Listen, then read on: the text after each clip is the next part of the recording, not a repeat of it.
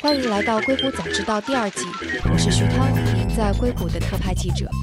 这个世界飞速变化，那就请您借助我的采访，来和全球创新第一时间同步。今天我们关注的关键词是 Facebook、Google 和广告。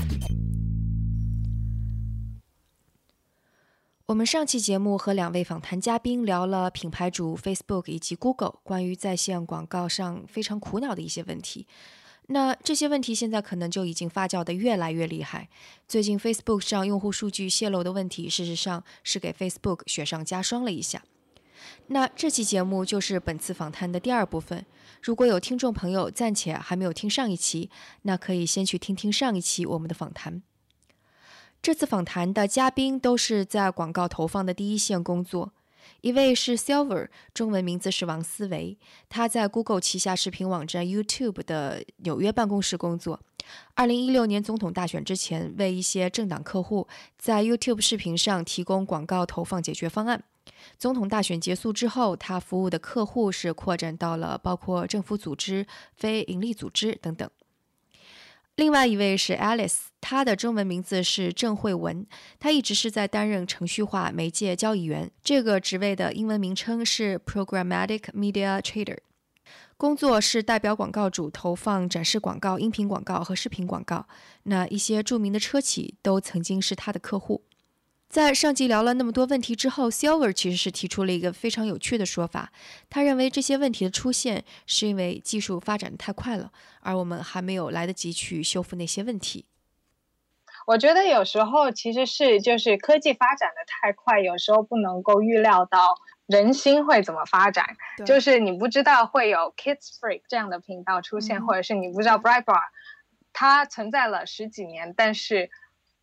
有一天创被 elected 了，对，然后突然就这个网站就放到了公众的视野中心里面。在技术发展的时候，因为我一直其实觉得技术相对来讲是中立的，但是啊，很多东西就是在社会经济发展的过程中变成了。带有偏向，对。你说的这个技术中立，但是被啊怎么玩弄了，或者 滑向了邪恶一面，我我觉得这个是一个很有趣的说法，因为会我会觉得在嗯，比方说广告商这次愤怒之前，或者是就先是群众们愤怒了，然后广告商愤怒了，然后撤广告之前，我觉得这个怪圈似乎是没有办法打破的，因为就比方说，如果 Google 或者 Facebook 他们不做这个不做这方面的生意的话，他比方说非常自律，不做这个生意。那可能啊，Snapchat 或者现在的 Musically，或者是其他的社交网站，一定会占领这部分用户。就他们为了追求流量，他们一定会招纳这些人，然后这些人他们又有。用非常奇怪的内容吸引来各种用户的这种能力，所以他们会成长起来。所以之前我看过有一篇分析，就是说为什么 Facebook 很很难去制止假新闻，就是因为它有跟那个啊 Snapchat 的竞争，然后包括 Instagram 上面为什么还有很多。啊，儿童软色情，然后说也也是因为 Instagram 要跟 Snapchat 竞争。那我觉得这一次为什么广告商的角色，我觉得会非常非常的重要，就是因为它相当于是把这一部分的经济来源给掐断了。你们只要是做这种事情的，我就是不应该投广告给你们，我不能给你们输入这种。原料让你们发展壮大，所以我觉得这是很重要的。就说，回到那个 Musically 这个事情，因为我知道现在美国很多家长非常非常担心 Musically。Musically 的确成长非常的快，它是一个中国创业者创造公司，最近被今日头条给收购了，而且就是很多很多青少年在上面，但上面的各种各样的色情啊、暴力啊。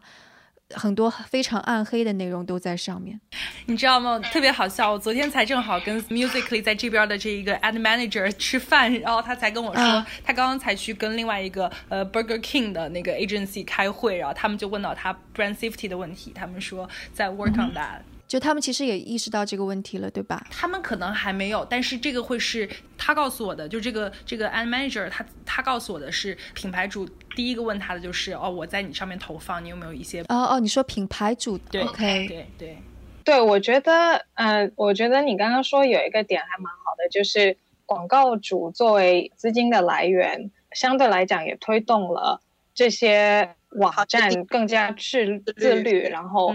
嗯，我觉得这是一个很好的说法。然后，嗯，另一方面怎么说？比如说像 Facebook，大家应该知道，就是 Facebook 前阵子宣布他们新的策略，就是 prioritize friend friends and family，就是朋友和家人的那个朋友圈，更加注重社交的需求，而减轻这个啊新闻的在你的那个。流量上面的显示，对，或者解释一下，就像是从微博到呃微信朋友圈的一个转变。对我其其实觉得这是一个非常非常大的改变，因为啊，我们今天才读到一个新闻，就是说有百分之四十七的人啊说他们就是之前他们的新闻的来源是来源于 Facebook，所以当 Facebook 不再提供新闻的时候。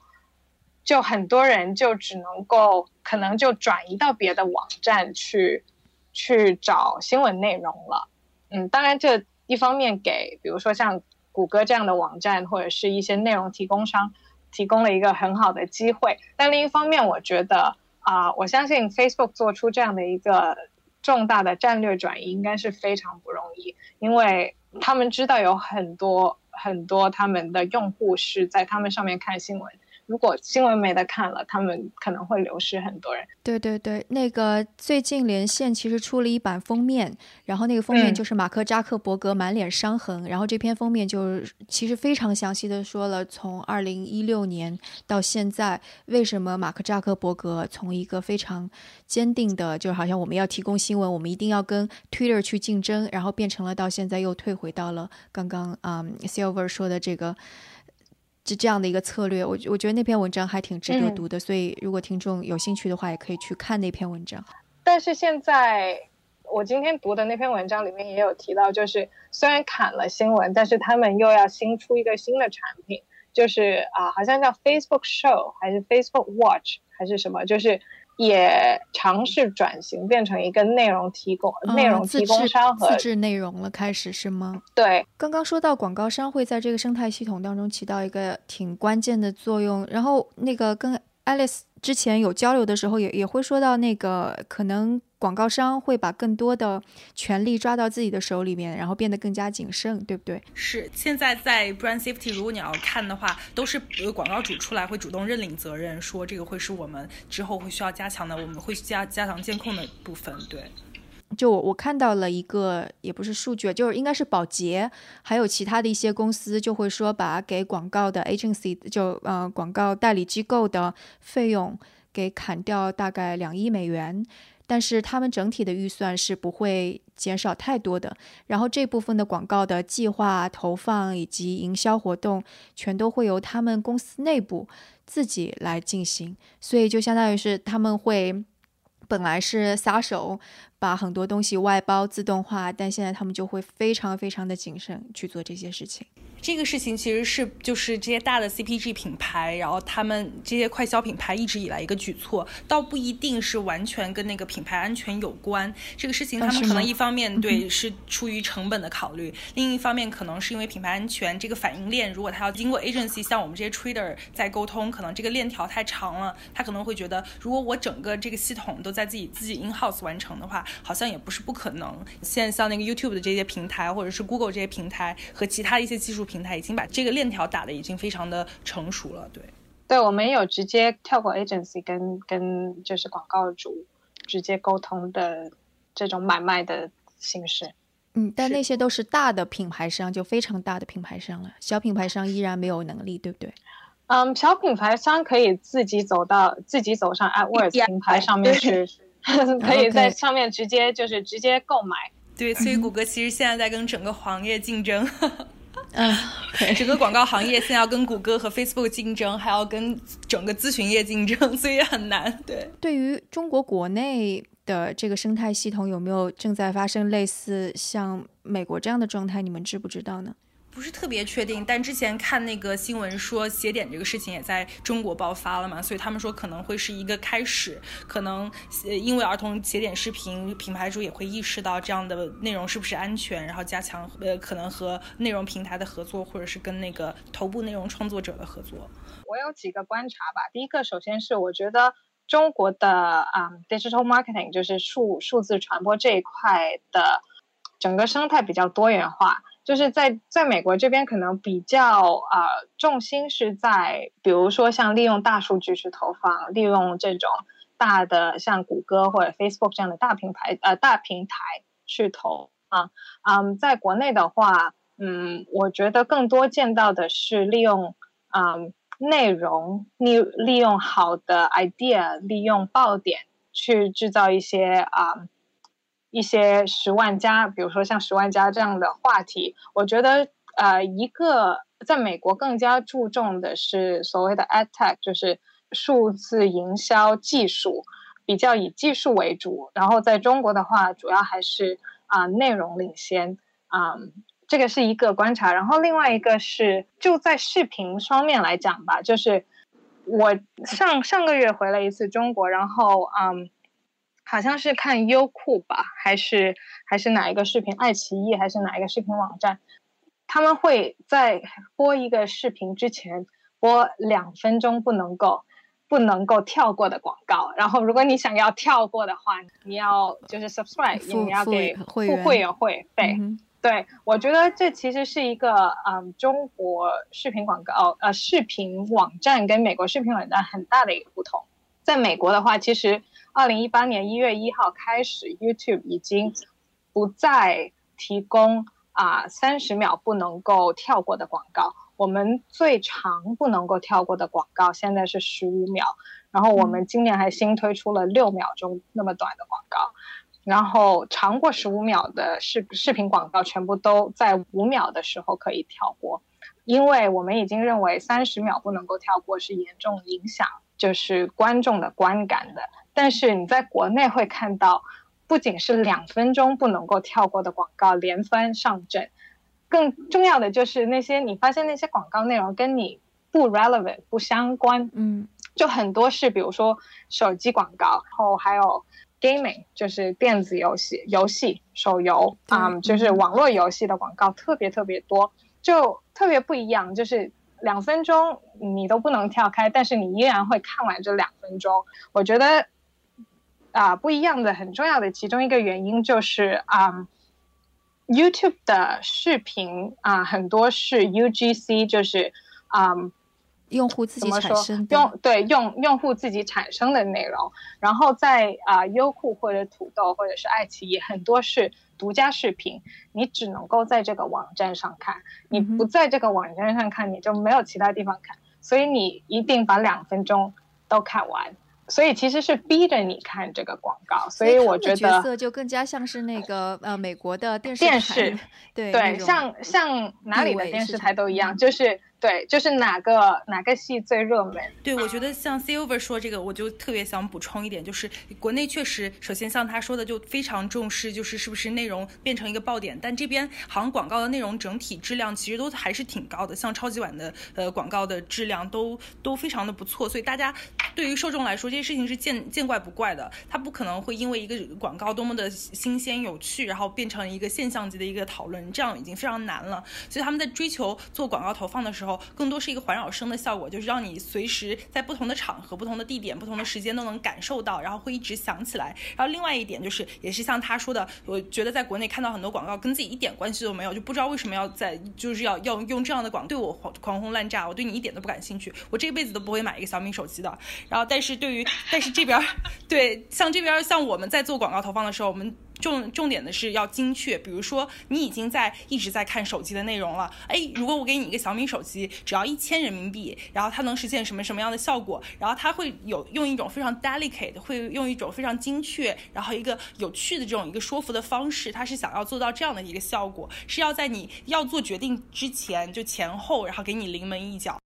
我是认为那些啊视频网站其实可能并没有掌握太多的。用户的不是用户信息，而是用户投用户投放信息，就是相对于广告主有用的信息，就是没有那么精确的，比如说 audience 的分呃观众的分类，或者是呃视频内容的分类，这可能是一个原因，或者是他们有，但是广告主并不 care，并不介意。对，然后另外有一个观察就是，我觉得现在最接近美国这种数字数字营销的，就是什么 Ad Exchange 啊，或者是 Bidding 这样的一个科技公司，应该是今日头条。啊，对，是我觉得说他，嗯。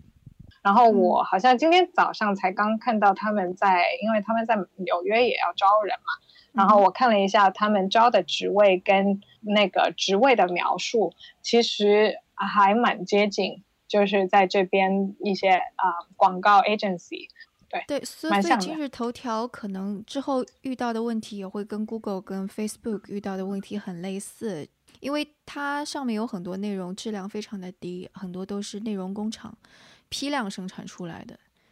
而且也有一些假新闻，那个就是。新今日头条的问题其实蛮蛮大的，所以所以其实你刚刚在在说的时候，我我突然因为今日头条就是现在国内都会说今日头条可能是微信的一个威胁，但如果你这么说，今日头条很 low，但但如果你从 那个广告商的角度来看的话，可能广告商就如果问题爆发的越来越多的话，今日头条可能不是大的品牌商就关心自己 reputation 名誉的品牌商的一个选择，更好有更有发展前途的可能是微信，是吧？我不太觉得中国的广告商会 care，但这可能只是我自己微软啊，也有大的，嗯哼，对大的啊广告主可能会更加更加在意这个事情，但是国内的就中小型卖家特别多，然后嗯，比如说还有微商，我不知道你有没有看过今日头条推送的广告，老人家或者是应该这样说，今日头条的受众。对他们的广告，我觉得还蛮 buy 的，就是买买愿意买单的那种，是吧？对，蛮蛮愿意买单的。是。不过我觉得，就是这个放在美国市场上，可能也因为我我在后来去做功课，去上那个 Breitbart 上面去看的时候，我是看到 Amazon 依然是在上面做广告的。